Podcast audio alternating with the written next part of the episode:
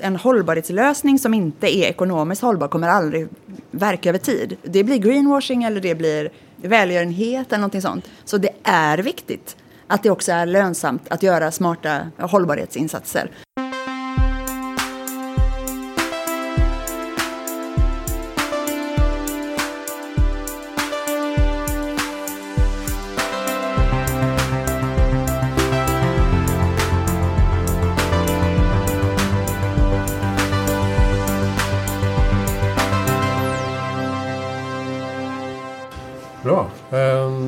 Vi kör väl igång. Jag heter Christian von Essen. Uh, sitter här med Maria uh, Hernroth. Mm. Och uh, vi ska prata lite om social hållbarhet framför allt. Inom uh, Peab som väl är Sveriges största byggföretag. Ja, stämmer. Ja. Samhällsbyggare som ni vill kalla det. Ja, vi vill ju gärna vara det. Ja. Välkommen till Heja Framtiden. Uh, Heja Framtiden är en podcast som jag startade hösten 2017 kände att eh, jag intervjuade väldigt mycket intressanta människor. Men eh, just det här framtidsperspektivet var det ingen som riktigt samlade på en plattform. Och då tänkte jag att det måste jag göra. Och sen så drog jag igång och blev besatt. Och nu har jag gjort 64 avsnitt på ett drygt år. Utan att eh, tjäna pengar på det. Så det är kul. Det är hållbart. det är inte hållbart för mig. Men eh, det, är, eh, det bidrar till en bättre värld förhoppningsvis. Du är hållbarhetschef på Peab med 15 000 anställda. Mm. Men du berättade lite om din bakgrund förut, hur du kom in i den här världen. Ja. Den är lite speciell, krokig väl? Ja, men den är lite otippad. Jag var ju lärare från början. Jag var en sån här som älskade skolan och drömde om att bli lärare. Och så blev jag det. Och så började jag jobba med elever på praktiska program. För jag älskar elever som hatar skolan. Det, det, är, min, det är det bästa, bästa, bästa jag vet. Um, och så jobbade jag med dem. Och så sen började jag forska och plugga och forska psykologi. För jag blev så intresserad av det här med motivation och inlärning. Det tror jag ni alla som sitter här idag vet att när man är motiverad så går, går allting lättare. Och vad är det som händer i kroppen? Um, och då hade jag nog tänkt att jag skulle hålla på med det. Men då lärde jag känna Mats Paulsson. För ungefär um, samtidigt som jag tänkte ge mig in på psykologibanan så gick Mats, som då är grundare utav PEB och fortfarande ägare, då gick han ut i media våren 2006 och sa att jag vill starta en skola för alla de som är som jag, som hoppade av skolan när de var 14 år och trodde att de var inte kunde eller inte klarade av. Och, och nu är jag en av Sveriges mest framgångsrika företagsledare och det har gått rätt så bra för mig ändå. Och hur kan vi ge tillbaka? Mm. Och då fann vi varandra och så eh, började vi prata om ja, den där skolan som man drömmer om, hur skulle den vara? Är det så omöjligt att skapa den? Och då fick jag förtroendet att bli vd för våra friskolor. Så det är 13 år sedan. Och så byggde vi dem och, tillsammans med massa super, gymnasieskolor. gymnasieskolor. Mm. Bygg och anläggningsprogrammet då. Och eh, ihop med massa smarta, jätteduktiga medarbetare så växte de och blev, blev bättre och bättre. Och i takt med det fick jag också lite andra förtroenden i, i Peab. Och jag har alltid parallellt jobbat med social hållbarhet och framför allt integration, jämställdhet, mångfaldsfrågor. Det här med att nytta i lokalsamhället. Eh, det här ge tillbaka tanken som ju Mats Paulsson brinner så otroligt mycket för med tanke på sin bakgrund. Att han hade ingenting och byggde, byggde så mycket därifrån. Då. Så, så det är min bakgrund. Så att, för snart tre år sedan så fick jag erbjudandet om att bli hållbarhetschef, eller två och ett halvt är det väl, för hela, hela alltet. Så, mm. så nu är jag hållbarhetschef i hela koncernen. Wow. Um, jag glömde säga det, vi är ju här tack vare uh, Corporate Sustainability Group på Handelshögskolan. Vi sitter ju uh, faktiskt i rummet Torsten på Handels. Um, och det är Sustainable Future Week. Uh, vilket är fantastiskt. Jag pluggade ju för eh, 20 år sedan, alltså gick uh, Handelshögskolan BI i Oslo. På deras marknadsföringsskola. Och uh, där hade vi inte Future Sustainability Week en gång om året. Kan jag säga. Um, jag kände mig rätt jobbig när jag påpekade etiköverträdelser eller hållbarhetsfrågor. Eller ska man verkligen göra reklam för cigarettmärken och så vidare. Um, men jag var ganska ensam också. Det där är väldigt intressant för att jag har varit med om precis samma sak. Under så lång tid så fick jag höra åh men du är så engagerad och det är gulligt och charmigt och tona ner det där lite för det kan verka lite oseriöst och, och liksom, att man är en mjukis eller att det här är frågor som egentligen inte har någon bäring på något som är viktigt. Men det har ju förändrats. Mm. Det får man säga. Vilken, vilken resa skulle du säga att eh, byggsektorn har gjort då, de här senaste 20 åren? Jag skulle säga att... Hållbarhetsmässigt då? Hållbarhetsmässigt skulle jag säga att de senaste, de första tio åren av de där 20 som du nämnde hände det väl inget speciellt. Men sen har det ju hänt någonting. Eh, det är många faktorer i samverkan. Det handlar om klimatkrisen och en medvetenhet kring den. Eh, det handlar om flyktingkrisen som vi hade 2015 där vi tvingades tänka helt nytt kring vad kompetens är, vilket samhällsansvar man faktiskt har som stor, om man nu kallar sig samhällsbyggare. Mm. Eh, det handlar om metoo, hela den resan. Det har hänt många saker som har knuffat oss. Eh, Agenda 2030, de globala målen som ställer liksom lite nya krav eller mycket tuffare, mer konkreta krav på vad näringslivet förväntas eh, faktiskt göra. Så mm, ja, våra intressenter är ju de som puttar oss. Jag ska inte säga att det har kommit självmant för den här branschen helt och hållet. Det, det har varit en ganska så insnöad bransch som har varit sig själv nog. Men eh, branschen har vaknat och vill mycket. Och det är fördel med entreprenörer när de väl kommer igång. Att det, går, det tar faktiskt fart snabbt. Det blir en självförstärkande spiral på något sätt. Ja, och just de här hållbarhetskraven som har förändrats och ökat så mycket de senaste åren har jättestor inverkan. Allt ifrån lagstiftning eh, som har förändrats kring eh, hållbarhetsredovisning eh, men också att vi har intressenter, till exempel kommuner, andra stora, mycket offentliga kunder som säger att vi kan inte jobba mer om ni inte gör det här och det här och det här. Till exempel sociala klausuler är otroligt vanligt i upphandlingar. Vi får jättetuffa frågor kring varför har ni bara 13 procent kvinnor? Eh, hur långt är ni beredda att gå i integrationsengagemanget till exempel för att vi kunna jobba med oss? Eh, och klimatfrågan som naturligtvis är, jag menar utan den har vi ju inte ens en värld att, att befinna oss i. Liksom. Så den överskuggar såklart allt. Mm. Även om jag, jag personligen brinner extra mycket för den sociala hållbarheten. Ja, jag tänkte komma till det. Eh, det känns ju som att man har gått igenom eh, de tre hållbarhetsbenen lite grann. Det har varit mycket klimat och miljöfokus och till viss del ekonomiskt fokus. Men, men att nu är många bolag in, intresserade av den här sociala biten. Mm. Um, och hur jobbar ni med det? Vad, vad, är det som är viktigt där? Alltså det viktiga när det gäller den sociala hållbarheten det är att man tänker både i det, e- alltså att man börjar hemma. Mm. Om det inte är rent hemma så spelar det liksom inte någon roll hur mycket pengar man skickar utanför företaget. Och det har vi satsat väldigt hårt på. Det började egentligen, jag ska säga dels då arvet som vi har sedan 60 år tillbaka när Peab grundades. Den här eh, familjen som så gärna vill ge tillbaka till samhället. Den delen är jättestark. Så det är den ena delen. Men internt så kan man säga att det vi fick en riktig skjuts av var 2015 när våra elever på våra eh, skolor, tusen elever har ju liksom rullat igenom dem och vi utvärderar med dem varje år. Eleverna sa att klimatet på praktiken är skit. Det är för sexistiskt, det är för rasistiskt och vi, vi accepterar inte det. Skärp er! Och då hade vi en, och har fortfarande en väldigt klok och bra lyhörd ledning som sa okej, okay, hjälp oss, vad ska vi göra? Och eftersom jag då är skolfröken så sa jag, jag tror på utbildning. Jag tror på att ge människor verktyg, tuffa krav i ena vågskålen och verktyg och kunskap i andra. Så då bestämde vi oss för att vi ska utbilda alla 15 000 medarbetare i jämställdhet, mångfald, likabehandling. Det har varit en jätteresa, som, nu är vi uppe i 8000 hittills. Mm. Eh, otroligt välkommet och går jättebra. Och det roligaste med det är att vi ser att den här typen av utbildning, det är klart att vi ska göra det även inom andra områden. Om man vill att 15 000 medarbetare ska göra bättre grejer imorgon än de gjorde igår, så måste man ju ge dem vettiga verktyg. Och utbilda inom arbetsmiljö, etik och antikorruption, miljöfrågor och sådär. Mm.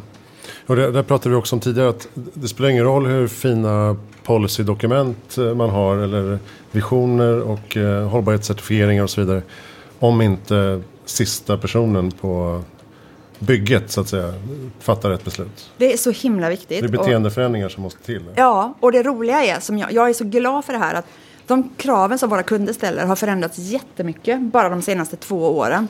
Tidigare när en kund, jättestor kund gjorde revision hos oss så kunde de fråga hur hanterar ni det här och det här? Och då svarade vi, vi har en uppförandekod. Ja men så bra sa de och så var det klart. Mm. Och nu säger de, ja ja, den har väl någon gubbe skrivit på på något kontor någonstans. Men de här 15 000 personerna, vad vet de om den?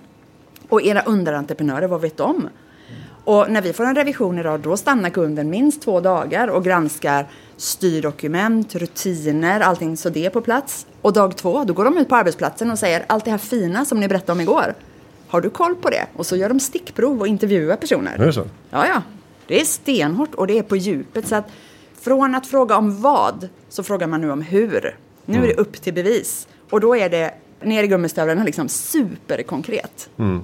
Någonting som jag märker när jag intervjuar folk inom CSR och hållbarhet är att oftast så gör man jättemycket bra saker inom företagen och näringslivet. Men man vågar inte riktigt berätta om det för att man är rädd för att bli nedsablad. Mm. Känner du igen det? Alltså vi har haft en sån jantefilt över oss jättelänge. Vi har haft det som en uttalad policy. Att vi, liksom, vi gör först och berättar sen och det tycker jag är bra. Ja. Eh, men men det, ett tag så hade det nästan gått för långt. Och sen bestämde vi oss för att göra så här, okej, ingen är färdig med klimatfrågan. Ingen har löst mångfaldsfrågan i den här branschen. Vad skulle hända om vi öppnade upp och sa så här, detta gör vi.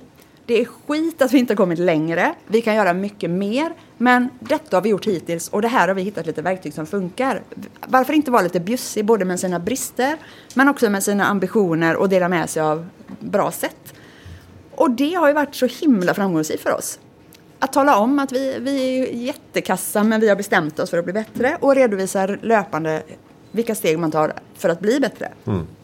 Ja, för någonstans är det också så här med, om man tänker leverantörskedjor, alltså supply chain. Um, när det blir mer transparent, man får mer insyn, uh, man har bättre koll. Då blir också frågan sen, när slutar egentligen mitt ansvar? Ja. Uh, för Peab i Sverige, när det finns en spikfabrik i Bangladesh som använder uh, ett barn ja, som arbetar. Exakt. Är det fortfarande ert ansvar? Eller liksom, mm. Man kan ju dra det hur långt som helst. Ja, man kan ju dra det hur långt som helst. Och Ja, det är ju vårt ansvar. Igår, jag tänker inte berätta i den här podden som har så många lyssnare, men igår då med, bland vänner så berättade jag hur många leverantörer vi har och det är många. Eh, det räcker inte att friskriva sig och säga att men ni har ju skrivit på en uppförandekod. Utan vi, vi måste följa upp våra leverantörer. Och det är ett arbete vi har inlett nu med att både genom att man får titta på dokumentation och så, men också att man gör platsbesök. Och, tittar, och då inte bara på liksom det här hur hanterar ni kemikalier, utan vad är det för anställningsvillkor? Hur jobbar ni med arbetsmiljö? Hur jobbar ni med likabehandling och antidiskriminering? Eh, antikorruption och de bitarna. Mm. Det är jätteviktigt. Men när det gäller klimatfrågan, vi har ju tre övergripande miljömål. Men, men utmaningen för oss nu när vi ska definiera liksom, vad innebär de här för oss? Till exempel att bli klimatneutral eller 100% materialeffektiv eller så. Var går gränsen då? Är det bara till exempel den energi vi gör av med när vi själva bygger? Eller är det den energi som görs av med när vi handlar från alla de här tusentals leverantörerna och deras produktion? Mm. Eller var ska man dra gränsen för sin egen, sitt eget ansvar? Och den resan är vi inte färdiga med riktigt mentalt än. Alltså var, hur stort ansvar kan man egentligen förväntas ta? Mm. Som Arlanda som har sina utsläppsmål baserat på hur folk också tar sig till flygplatsen. Ja. Så om jag kör traktor från Boden till Arlanda varje vecka så blir det deras problem så att säga. Ja, ja. Och, jag är eh, inte det ska jag säga. Nej men och det där, den jobbiga, det jobbiga svaret på den här frågan, hur stort är ansvaret? Ja, det är i alla fall större än vad du hade tänkt dig tidigare. Mm. Och vi måste alla knuffa varandra och, och liksom, det jobbiga är också att de åtgärder vi måste göra nu när det gäller allt ifrån jämställdhetsåtgärder till klimatåtgärder de kommer kräva att vi tänker helt annorlunda och gör grejer som vi aldrig har tänkt oss göra. Det kommer vara svinjobbigt att äta vegetariskt för att man är sugen på hamburgare och sånt. Liksom. Men, och effekten kommer kanske inte ens bli under vår livstid, utan för nästa generation. Mm. Men, eh, och det ligger inte i människans natur. För vi vill ha, vi vill ha liksom snabb eh, respons. Och det kommer vi inte få i det här fallet. Och det, det är ett tankesätt som vi behöver vänja oss vid tror jag. Det finns ju en rad olika hållbarhetscertifieringar Eh, framförallt inom bygg och fastigheter. Eh, vissa är eh, tuffare än andra. Vissa kommer, någon kommer från USA, och någon kommer från Storbritannien, någon kommer från Sverige, några EU. Det är, ett, det är en djungel. Hur, hur förhåller du dig som hållbarhetschef till de här certifieringarna? Är det upp till kunden alltid eller har ni också en agenda? Ja, alltså det är en djungel. Så det är mycket pappersarbete, pengar, energi ja. som ligger i också. Så att, eh, få inte in mig i det djungelresonemanget allt för mycket. Men eh, man kan säga att tidigare har det såklart varit kunden och diskussionen har varit mycket så här, ja men om kunden inte vill betala då kan vi inte leverera. Alltså vi levererar väl bara så hållbara lösningar som kunden eh, efterfrågar eller vill betala för. Men det kommer inte heller räcka. Nej. Utan vi, alltså det handlar om tillgång och efterfrågan och där har vi ett ansvar. Vi kan inte bara vänta på att människor ska vilja, alltså det, det, det kommer inte räcka. Utan om vi säger att vi är Nordens samhällsbyggare, Sveriges största byggföretag, då kommer vi behöva erbjuda det som folk kanske inte ännu vet att de vill ha. Och vara mycket bättre på innovation, samarbete med forskning och så vidare. Ett bra exempel är att vi jobbar med ekoasfalt. Som är, alltså, det vill säga att man kan jobba med, med asfalt som är eh, mycket, mycket mer miljövänlig och till och med kan man jobba med återvunnen asfalt i väldigt hög procent. Mm. Och det, det är någonting som är liksom ett riktigt framtidsområde för oss. Eller betongen som är ett hett omstritt område. Är det bäst med trähus eller betonghus? Och hur kan man hantera det? Det gäller liksom att äga den frågan och, vara med och ta ansvar. Mm. Jag tänkte på, man kan ju raljera över fina eh, policies och dokument och sådär men, men någonstans så gör ju de skillnad också för att eh, eh kapitalet ska ju någonstans. Eh, så att när det kommer institutionella investerare som pensionsfonder och sådär, om de har skruvat åt sina hållbarhetskrav så kommer de ju inte välja någon som inte uppfyller eh, dem. Liksom. Då, då hamnar de i slaskhögen direkt. Mm. Jag tror att det ligger mycket där i, i förändringen. Alltså kapitalet. Så här är det, när pengarna kommer in då börjar det hända grejer. Mm. Det kan man bara konstatera. Och även om jag är världens mjukis-mjukis, skolfröken som bara tycker om liksom, de sociala bitarna, så får man inte glömma att en hållbarhetslösning som inte är ekonomiskt hållbar kommer aldrig verka över tid. Det blir greenwashing eller det blir välgörenhet eller någonting sånt. Så det är viktigt att det också är lönsamt att göra smarta hållbarhetsinsatser. Och bara de senaste, det senaste året har jag suttit i möte med fyra av våra största banker som har velat prata bara hållbarhet. Alltså bjudit in mig med deras hållbarhetskopplat finansexpert och velat prata om hållbara investeringar. Mm. Suttit med försäkringsbolag som har sagt, vågar man ens försäkra, kommer vi kunna försäkra era byggnader i framtiden? Hur mycket risktänkande har ni kring, bara efter förra sommaren, alltså kring översvämningsdrabbade områden eller kring extrem torka och sådär. Så det kommer hela tiden nya utmaningar. Mm. Sen kan man ju bli chockad över att det krävs en sån sommar för att alla ska vakna och plötsligt är det superhett. Det kanske borde varit så att säga redan innan i mm. dubbel bemärkelse. Men, eh, men så är det i alla fall. Och vi behöver förhålla oss till det. Så pengarna är superviktiga och det är ni som sitter här som det ni ska jobba med. De krav ni kommer ställa. Jag frågade er igår till exempel. Vad krävs för att ni ska vilja investera i en aktie? Hur hållbar måste den vara? Det är en jätteviktig fråga. Jag hoppas alla ska ställa sådana krav i framtiden och inte investera i något annat än något som är hållbart. Mm, I alla fall ta, fatta medvetna beslut. Ja. Apropå studenter då, nu är vi på Handels. Eh, vad finns det för möjligheter framöver för eh, till exempel ekonomi och handelsstudenter? Stora möjligheter. Alltså det vi måste få till för att hållbarheten ska få ännu bättre skjuts så är det ju kopplingen mellan eh, lönsamhet och hållbarhet. Eh, jag berättade förut att jag lyssnade på Amanda Lundeteg som du intervjuade. En väldigt, ja, ett väldigt bra avsnitt av podden. Stiftelsen Allbright. Ja, som jag verkligen kan rekommendera. Eh, dels pratade hon ju om, eh, om det som jag brinner mycket för, det med att jobba med kulturen. Och hur viktigt det är. Um, men hon pratade också om, eh, vad var frågan? nu blir jag så uppe i det, förlåt. Nej, men jag tänkte hur um, um, handelsstudenternas roll i den hållbara utvecklingen. Mm. Inte bara med PEAB, men Nej. Nej, men nej, jo, att den är så viktig att påvisa eh, lönsamheten. Ja, För utan lönsamhet så blir det liksom ingenting. Och där finns inte tillräcklig forskning. det var Amanda pratade om. Det var koppling, att man ser att företag som är jämställda går det bättre för. Och det behövs fler sån, mer sån forskning, ekonomisk forskning kring lönsamhet kopplat till hållbara eh, eh, affärsmodeller, initiativ och så. Mm, ja, just det. Ja, men det kan jag faktiskt eh, också rekommendera avsnittet. För att eh, mm. just det här med Ja, men jämställda bolag är mer lönsamma. Det finns statistik på det. Det, mm. det är ganska häftigt. Ja. Man måste våga, man måste våga, jag brukar säga det, liksom, om man jobbar med mjuka grejer så måste man börja våga paketera dem i hårda paket. Det vill säga, du måste ha koll på din statistik och din lönsamhet och sådär. Annars kommer det aldrig vara någon som vill ha det. Om inte till exempel våra skolor hade varit lönsamma eller burit sig, då hade de ju inte överlevt. Mm. Det är viktigt.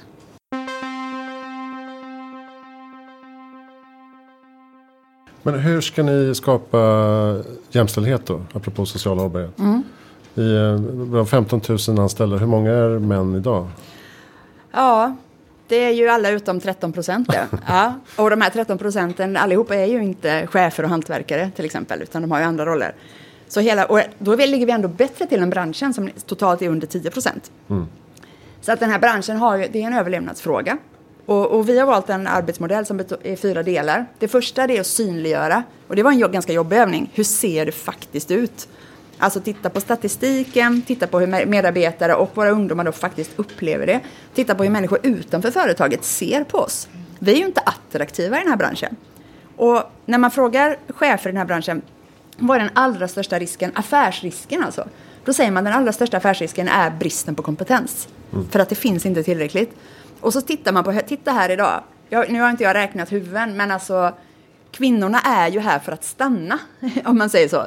Är det att tjejer presterar bättre genom hela utbildningsväsendet. Och så har vi en bransch som har valt ur halva befolkningen. Det håller ju inte. Så det är viktigt att synliggöra hur det ser ut.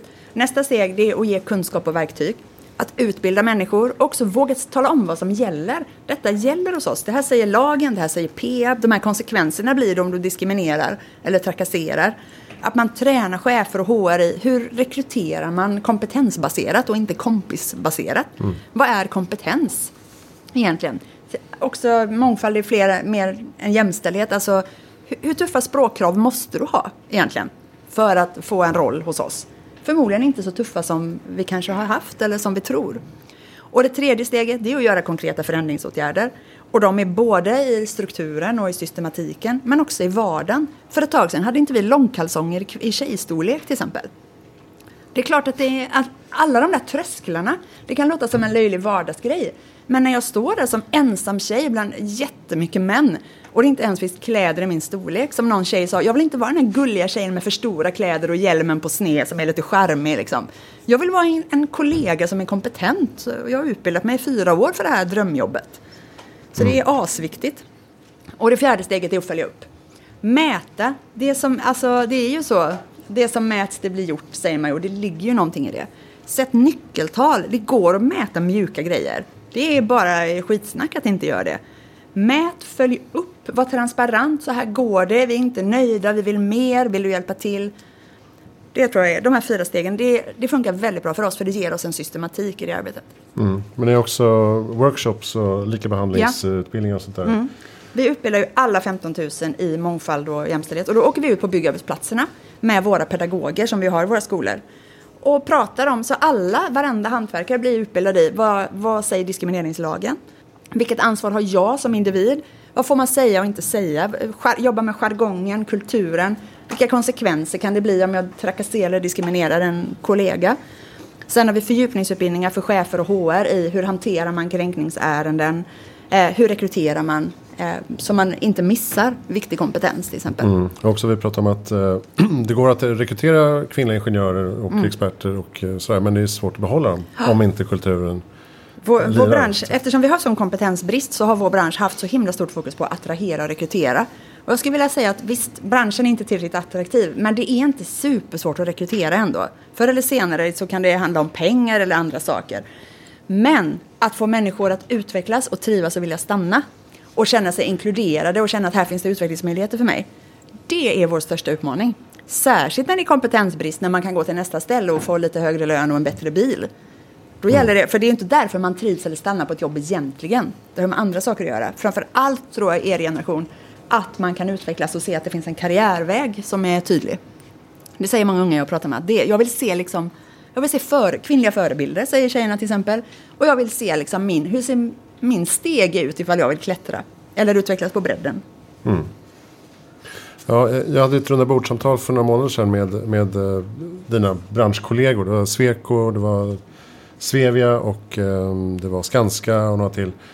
Eh, uh, pratade just om hur man får kvinnliga ingenjörer till, till den här branschen. Um, och de pratar mycket kultur men det var något annat jag skulle komma till.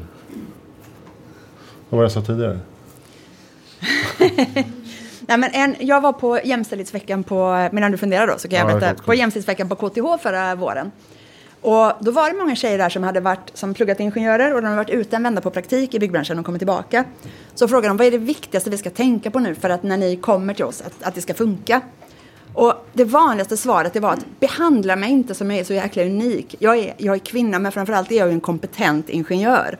Bry dig inte så mycket om mitt kön utan tänk att här kommer en ny skicklig medarbetare.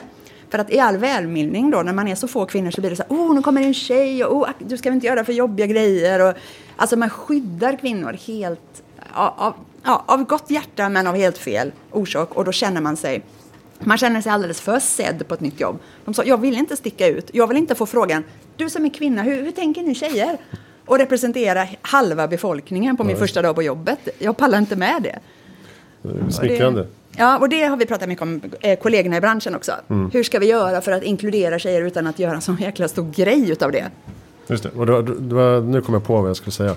Att de här stora ingenjörsdrivna bolagen som bygger vägar, infrastruktur, hus, fastigheter, samhälle. Eh, om bara e- ett kön ska representeras i att utforma detta. Mm. Så blir det ju snett från början så att säga. En av de viktigaste faktorerna med att spegla samhället, som man säger, varför, varför vill ni ha mångfald? och vi vill spegla samhället. Varför då? Jo, för att kunder köper inte grejer av någon som man inte känner igen sig i. Om jag inte känner igen mig hos den jag ska handla av, då är jag inte säker på att den personen förstår mina behov. Och det handlar ju inte bara, det handlar ju om ålder, etnisk mångfald och det, det handlar om alla de sju diskrimineringsgrunderna egentligen. Absolut inte bara om kön, men det är jätteviktigt. Du förstår ju inte din kunds behov om du bara är ett gäng snubbar med samma bakgrund. Mm. Eller för all del ett gäng skolfröknar med samma bakgrund. Jag är ofta på liksom, byråer och eh, redaktioner och så här. Det är ju ganska mycket sköna snubbar mm. som eh, är överens. Ja, det är en härlig grupp. Den känner jag väl. Ja. Ja. Allting blir så jävla bra. Mm. um, jag tänkte på det du sa med kvantifiering, uh, sätta mål. Ni har ju, ni har ju ganska tuffa så här, framtidsmål. 2030 ska ni fasa ut miljö och hälsofarliga ämnen. 2040 ska det vara 100% materialeffektiv verksamhet. Mm. Vilket jag inte förstår vad det betyder riktigt. Det, det handlar om livscykeln mycket. att återanvända, att, att man vet det man producerar, att, att man tar ansvar för det hela tills, tills det dör så att säga, hela okay. vägen. Ja. 2045 ska företaget vara klimatneutralt. Mm. Finns det liknande kvantifierbara mål för ditt område, för social hållbarhet? Ja, det gör det. I måndag så, det var, så släppte vi vår senaste hållbarhetsredovisning. Där kan ni läsa mycket om det. Vi har ju dels eh, mål för könsfördelning för konkret förflyttning. Och de är inte för koncernen utan de är för våra fyra affärsområden. Eftersom de, våra fyra affärsområden de kompletterar varandra men de är väldigt olika. Affärsområde projektutveckling till exempel, de har redan 50-50. Så de måste ju ha helt andra ambitioner. Mm. Medan affärsområde bygg eller anläggning eller industri ser annorlunda ut. Så det har vi, mål för könsfördelning. Sen har vi mål för hur många ungdomar vi ska ta in varje år på, i våra skolor. Sen har vi mål för, som gäller integration, hur, hur liksom modiga vi ska vara eller kaxiga vi ska vara när vi säger att vi engagerar oss i olika typer av sådana projekt. Eh, sen har vi mål för något vi kallar för Peab Life, som är det är egentligen hur vi, vi har ju sponsrat en massa organisationer det är för många miljoner om året. Det har vi gjort i 60 år. Men då tänkte vi, kan, om man kombinerar det här med att sponsra till exempel idrottsföreningar och sådär. Med det här vi har lärt oss om att jobba med integration och utbildning kan man göra unika grejer för ungdomar då. För att till exempel, det ska inte hänga på vad mina föräldrar tjänar eller om de kan skjutsa mig eller om de har, hur mycket de har pluggat för att jag ska få läxhjälp eller köpa fotbollsskor eller sådär. Och nu gör vi då projekt runt om i både Sverige och Norge och, och sen också Finland. Till exempel där vi anställer, vi betalar då sommarjobb för ungdomar och så får de renovera sin fritidsgård eh, i sitt lokala bostadsområde, får de lära sig bygg. Eh, och, samtidigt, och så får de då en inkomst och samtidigt så har vi då en lokal idrottsförening där man då får träna basket gratis på kvällen till exempel. Eller vi är på Utöja, känner ni till Utöja? Ön i Norge med den fruktansvärda katastrofen. Där har vi varit, eh, Peabskolan har varit de som har varit och byggt. Våra ungdomar har varit där och renoverat ända sedan 2013 mm. när det mm. hände. Det är också ett sånt sätt då, att då bekostar vi materialet, våra ungdomar får där lära sig bygga. Men vi har också tema demokrati, man har med sig en kurator och pratar om hur kan jag ta ansvar för att det här inte ska hända igen? Så Peab Life är ett samlingsnamn för att där vi lägger mycket pengar och mycket kompetens och energi varje år för att ge tillbaka. Och det sätter vi mål för. Då. Hur många sådana projekt ska vi ha på ett år? Och så mäter vi liksom utfallet av det. Och återigen, för att koppla till det här med affären då, som ni är intresserade av och kostnader.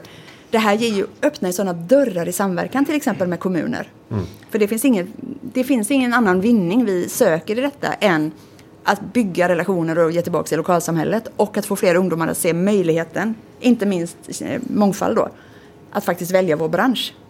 Mm. Bra. Jag tänkte om man vill eh, jobba med hållbarhetsfrågor, jag antar att många är intresserade av det. Eh, sen kan man ju säga att eh, hållbarhetsfrågor ska genomsyra allt mm. och så vidare. Mm. Men eh, om man är intresserad av eh, en karriär som du har gjort, fast man inte vill plugga till lärare och jobba med jobbiga ungdomar först. Nej. Jag kan rekommendera det. Mm. vad, vad har du för tips hur man ska tänka? Eh, det finns fler och fler bra hållbarhetsutbildningar. Jag tycker att det är smart. Nu vet inte jag vad ni har för valbara påbyggnadskurser under er utbildning. Men det är en, en smart karriäridé att ha en, en stabil ekonomiutbildning med hållbarhetskompetensen påkopplad. Jag tror mycket på det att ha en grundkompetens, så som jag har till exempel, inom det här med det sociala mänskliga rättigheter och det pedagogiska. Och att koppla på hållbarhetskompetensen, för har man bara så att säga hållbarhetskompetens, då blir det som du säger, då kan det bli lite fluffigt och lite löst. Eller att, eller att eh, utbilda sig inom klimat och miljö och bli riktigt duktig på det. Livscykelanalys, energikartläggning, sådana konkreta saker. Men att koppla på så man har det här övergripande paraplyet. För jag tror man måste hantera hållbarhet utifrån de tre benen för de hänger ihop. Precis som Agenda 2030 och FNs globala mål. Alltså det ena finns liksom inte utan det andra. Klimatet kommer inte fixas utan pengarna och pengarna kommer inte fixas utan de sociala åtgärderna. Vi ser att det, det hänger ihop. Så jag, jag tror på det. En, bra grundkompetens till exempel inom ekonomi och finans med hållbarhetskompetensen som ett paraply. Ja, så kanske bredda sig inom andra, mm. det finns ju sociologi och Verkligen. massa spännande saker. Ja. Um, finns det någon effektiv altruismrörelse här på Handels? Det finns det? Jag har några sådana avsnitt. Uh, jag tycker det är väldigt spännande. Det är mm. en uh, ung akademikerdriven rörelse som um, analyserar och forskar kring var man kan göra mest nytta. Alltså dels med bistånd och donationer men även Eh, det finns även en grupp som jobbar bara med hur kan man ägna sin karriär åt någonting som är, som är störst, stor nytta som möjligt i världen.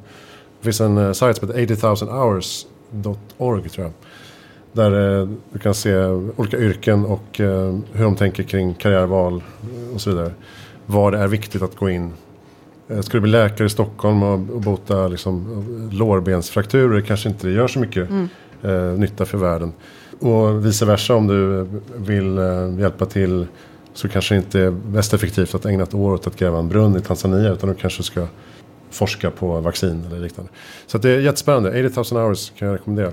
Och det, du sa ett nyckelord där, göra nytta. Mm. Det jag har lärt mig ibland, till exempel när vi bestämde oss för att ta in 100 nyanlända vuxna, 100 nyanlända ungdomar i samband med flyktingkrisen. Vi hade ju aldrig gjort det förut, vi hade ju ingen aning om man skulle göra. Men det fanns ett behov och så sa vi, fasen vi bara gör det det får ordna sig, vi bara, det behövs ju, vi bara gör det. Och det är mitt bästa tips, alltså bara gör. För någonstans så byggs ju stora värden av att det är massa människor som gör vettiga grejer där de står. Så att vänta inte tills ni har någon master i något diffust liksom, utan sätt igång och gör nyttiga grejer, engagera er utifrån er tid och förmåga där ni är. För det gör faktiskt mycket mer än man tror. Mm. Ja, jag byggde mycket, mycket av kompetens och nätverk under utbildningarna. Mm. Alltså, var med i skoltidningar, skolradio, olika teatergrejer, projekt. Det är där man får eh, mm. liksom, riktig kunskap. Så det här är toppen. Eh, vad är ditt bästa tips för att göra världen bättre i framtiden? Investera i människor. Tro på folk och satsa på dem. Ge tillbaks.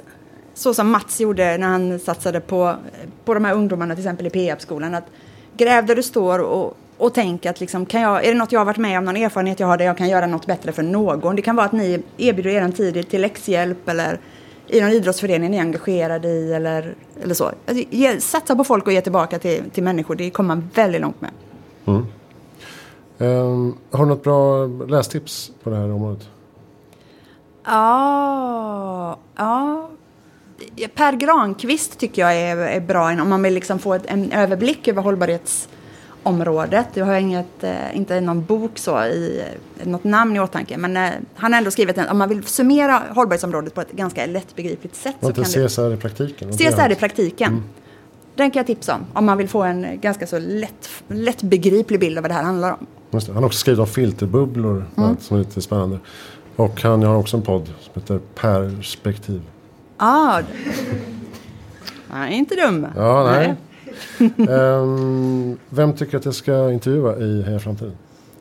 Alltså jag tycker verkligen att det vore kul om du intervjuade, nu, har du, nu blir du partisk men Mats Paulsson är ju kanske världens mest intressanta människa. Mm. Kom från ingenting och bara brinner för att göra nytta. De pengarna han lägger i cancerforskning varje år av sina egna pengar till exempel. Bara, han går bara på instinkt och det blir så rätt. Um, ja, om du kan tänka på PR-partis någon gång i framtiden en gång till så, så är, kommer du inte ångra dig. Ja, ja nej, men allt tar ett pris. Vet du, är det någon som har någon fråga till Maria innan vi avslutar? Ni kommer på mejlen tydligen. Ja, och fortsätt gärna med det. Det var jättekul att få så mycket mejl. Där har vi en fråga. Vad skulle du säga eh, var den största chocken eller liksom största skillnaden mellan vad du trodde skulle vara i hållbarhet jämfört med hur det var i verkligheten? Okej, okay, ja. frågan alltså eh, vad du tyckte var den största skillnaden eh, hållbarhetsmässigt och vad du, såg, vad du trodde och vad du såg i verkligheten? Jag trodde hållbarhet handlade om miljö, bara rädda haven och så, när jag kom in i det här. Jag trodde aldrig att det som jag, jag har ju hållit på med det här hela mitt liv, jag hade ingen aning om att det var hållbarhet. Eh, det var den största, att det handlar så mycket om människor som det faktiskt gör. Det hade jag ingen aning om. Men eh, bara begreppet hållbarhet fanns ju inte förrän 90-talet. Nej, Vad sa man, vad sa man tidigare? Då sa man bara miljö. ja, då var det miljö. Ja. Så, var det, så är det nog fortfarande i många människors medvetande. Därför är det mitt mission lite att, att hjälpa till och bredda det och att, att satsa på människor kan också vara en satsning på miljön faktiskt. Ja, Eh, Vi har en fråga kring det här med, du pratar mycket om social hållbarhet eh, och sen också att eh, liksom miljö som hållbarhetsområde också är ett väldigt viktigt men det är ett grundläggande område. Eh, men skulle du säga att det finns någon liksom tydlig mellan miljön, eh, liksom, eh, ja, men, miljön och liksom den sociala hållbarheten? Just det. Frågan är alltså om det finns någon tydlig koppling mellan eh, miljöhållbarhet och social hållbarhet. Den kopplingen är, är jättestark för att en så stor del av klimatutmaningen handlar ju om att människor ska fatta nya beslut och agera på andra sätt. Så till exempel är jag väldigt intresserad och har börjat studera det nu. Jag älskar att plugga, jag är ju sån där galning liksom. Men eh, det här med klimatpsykologi, alltså hur vi faktiskt, eh, vad är det som påverkar våra beslut och vad är det, och nudging till exempel är också superintressant. Så det är visst, människan är, det är ju människan, människan som kommer att avgöra hur det går för den här planeten. Mm, det är sant. Någon mer som tänker på någonting? Ja? Eh, Vad är du mest frustrerad över i din bransch? Vad är du mest frustrerad över i din bransch? Ja, ja, det är klart att jag, den är ju totalt ojämställd. Det är jag ju, alltså siffrorna talar ju för sig själv. Men jag är mest frustrerad just nu över att alla de förbättringar som görs på jämställdhetsområdet, att myten lever längre än förbättringarna så att säga. Att det finns en bild av att det är smutsigt och gubbigt och sexistiskt, men det är inte det längre. Det är en dålig könsfördelning. Men kulturen har vi ju gjort, har gjort sådana otroliga framsteg de senaste fem åren. Och det, det gör mig lite ledsen när jag träffar unga tjejer som intresserade av bygg till exempel, men som inte vågar söka eller som blir avrådda av sina föräldrar för att de inte vill utsätta sina barn för att hamna där. Det gör mig frustrerad och ledsen och jag blir väldigt peppad att eh, fortsätta det här arbetet just därför. Nu kan man säga att hela hållbarhetsfunktionen har ju förändrats. Att Mm. Från att vara en pliktskyldig CSR-ansvarig i någon skrubb så har man nu en hållbarhetschef och eh, tar sig ända upp i ledningsgrupper ofta. Ja. Sitter du i ledningsgrupp? Ja, Ja. vi har en utökad, vi har en ganska liten koncernledning och sen har vi en utökad ledningsgrupp med ungefär 20 högsta cheferna. Och där sitter jag och jag, det är klart att jag märker att det är skillnad bara att jag finns i rummet och är kollega med de här personerna och att vi, det är mycket närmre till dem för mig. Och tvärtom. Och det är sådana grejer, eh, alltså organisation och struktur, det har påverkan. En viktig signal också. Ja. Eh, något mer? Ja, Okej, nu är det en dum fråga. Eh, det finns inga dumma frågor. Finns det en motsättning i att liksom, desto hållbarare hus ni bygger så känns det som att efterfrågan kanske minskar då på sikt? Hur ser det, hur kopplar det till liksom er tillväxtdriv? Jaha, finns det en motsättning mellan att bygga superhållbara hus och att eh, efterfrågan kan minska på grund av det? På sikt. Så länge de står så Ja, menar så. Aha, det var ju väldigt Ja, intelligent bygger, fråga. Man bygger hus som håller länge och därför så får man inte bygga lika många. Ja, alltså jag tror ju att man måste satsa på, alltså jag, jag håller med den här podden Heja Framtiden liksom. Det kommer alltid, människor kommer alltid behöva hus, vä, vi bygger infrastruktur, där, vi har fyra affärsområden. Det gör oss lite modigare skulle jag säga. Därför att när det är lågkonjunktur till exempel inom bygg, ja men då, då kanske Peab Industri går jättebra. Och jag hoppas att det ska fortsätta hålla oss modiga, de här fyra segmenten. För att ehm, behoven kommer. Jag är helt samhälls, om vi ser oss som en samhällsbyggare och inte bara en byggare, då är jag inte så rädd. Hade vi bara byggt, eh, visst, där har du en, en väldigt spännande poäng. Men eh, jag tror vår bredd skyddar oss lite grann från det. Ja, just det. Så blir inte så här, kommer det hålla i hundra år? Och Absolut. Säkert. och så, Mm. nej. oj, det, det höll bara i 50 år, nu får vi bygga om det. Kanske man inte får kontraktet i och för sig. Nej, jag, tror på, jag tror på utveckling. Jag, jag tror ju på att det, att det alltid vinner, så att säga. Kvalitet får, får kosta. Ja, v- vad är alternativet, tänker jag? Bra. Då ska vi avrunda. Eh, tack snälla Sustainable Future Week och eh, Corporate Sustainability Group på Handelshögskolan för att vi fick komma hit och Tack podda. snälla. Tack eh, snälla Maria Hernroth, hållbarhetschef på Peab för att du kom hit och pratade med mig. Tack för att du alla. mig. Ja. Tack. Bra.